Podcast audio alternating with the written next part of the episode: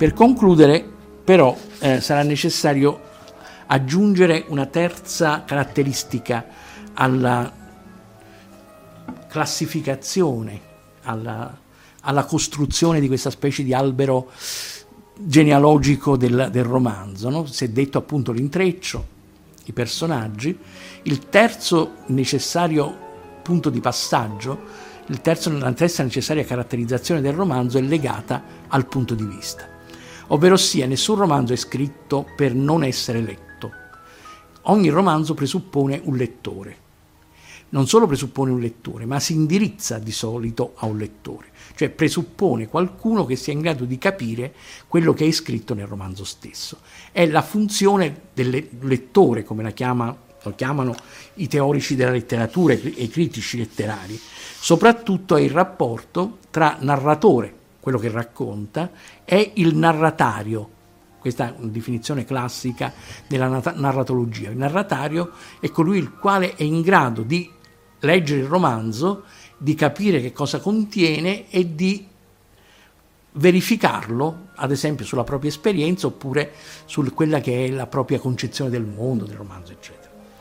In un, un saggio abbastanza interessante, abbastanza ben fatto, che è quello di Roland Bourneuf e Real Ouellet, l'universo del romanzo, il punto di vista viene identificato come la grande novità del romanzo rispetto ad altre forme di narrazione in prosa.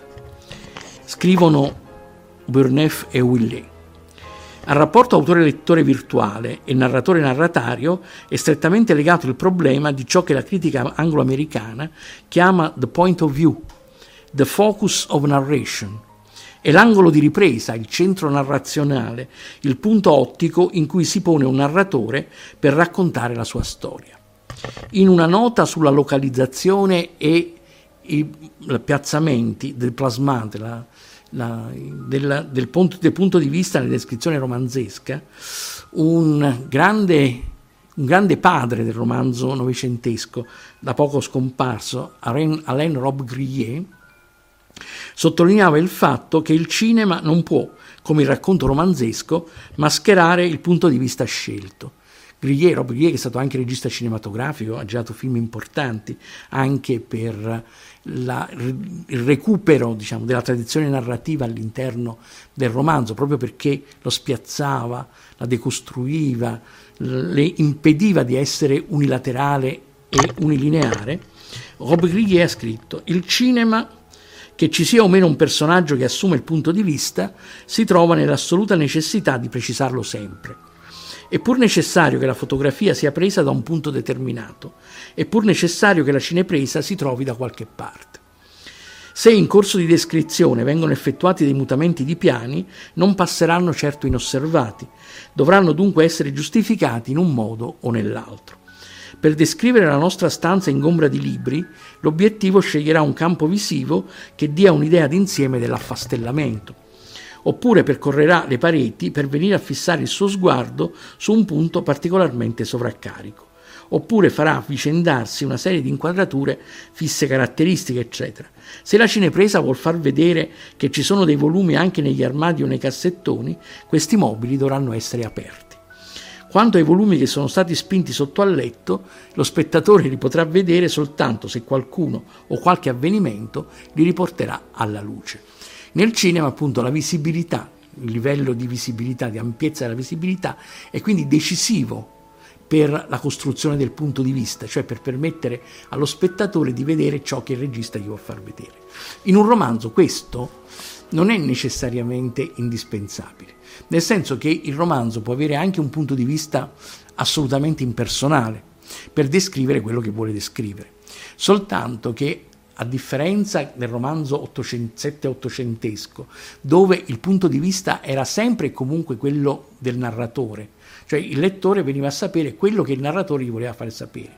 Se il protagonista era stato a letto con una donna che gli piaceva, il narratore lo poteva scrivere come non poteva scriverlo. Il lettore non l'avrebbe poi saputo mai. In realtà nel Novecento, proprio con l'avvento del cinema e di altre forme di rappresentazione audiovisiva o comunque di rappresentazione di, di, immagini che sono narrative a loro volta, nel Novecento il punto di vista diventa indispensabile, può diventare multiplo, può diventare spostato, può essere spostato a seconda di ciò che il narratore vuole che i personaggi contenuti nella propria opera dicano o facciano. Cosa voglio dire?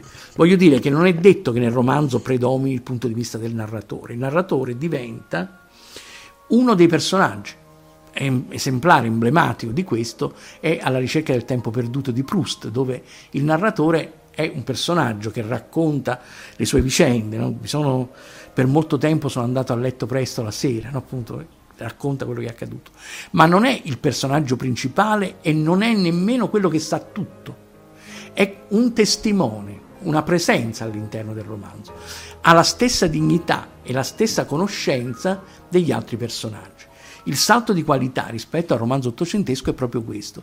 Il punto di vista non è più unico né assolutamente legato alla conoscenza assoluta degli avvenimenti, cioè il, romanziere non è onnipotente, non è un dio no? che che sa tutto quello che accadrà ai propri personaggi, come avviene invece in molti romanzi ottocenteschi, no? dove il narratore può anche anticipare la conclusione, racconta ciò che è accaduto prima, eccetera, eccetera, ma è un personaggio tra gli altri che partecipa alle vicende e si orienta e sviluppa le storie dei suoi coprotagonisti, ma non compare con questo compito assolutamente predominante.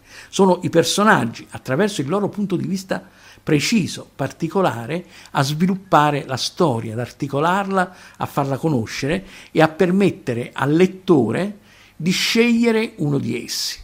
Cioè è il lettore alla fine il vero protagonista del romanzo, perché leggendolo può scegliere o privilegiare il punto di vista che considera più adeguato e nello stesso tempo permettere alla storia di svilupparsi nel senso che a lui piace di più.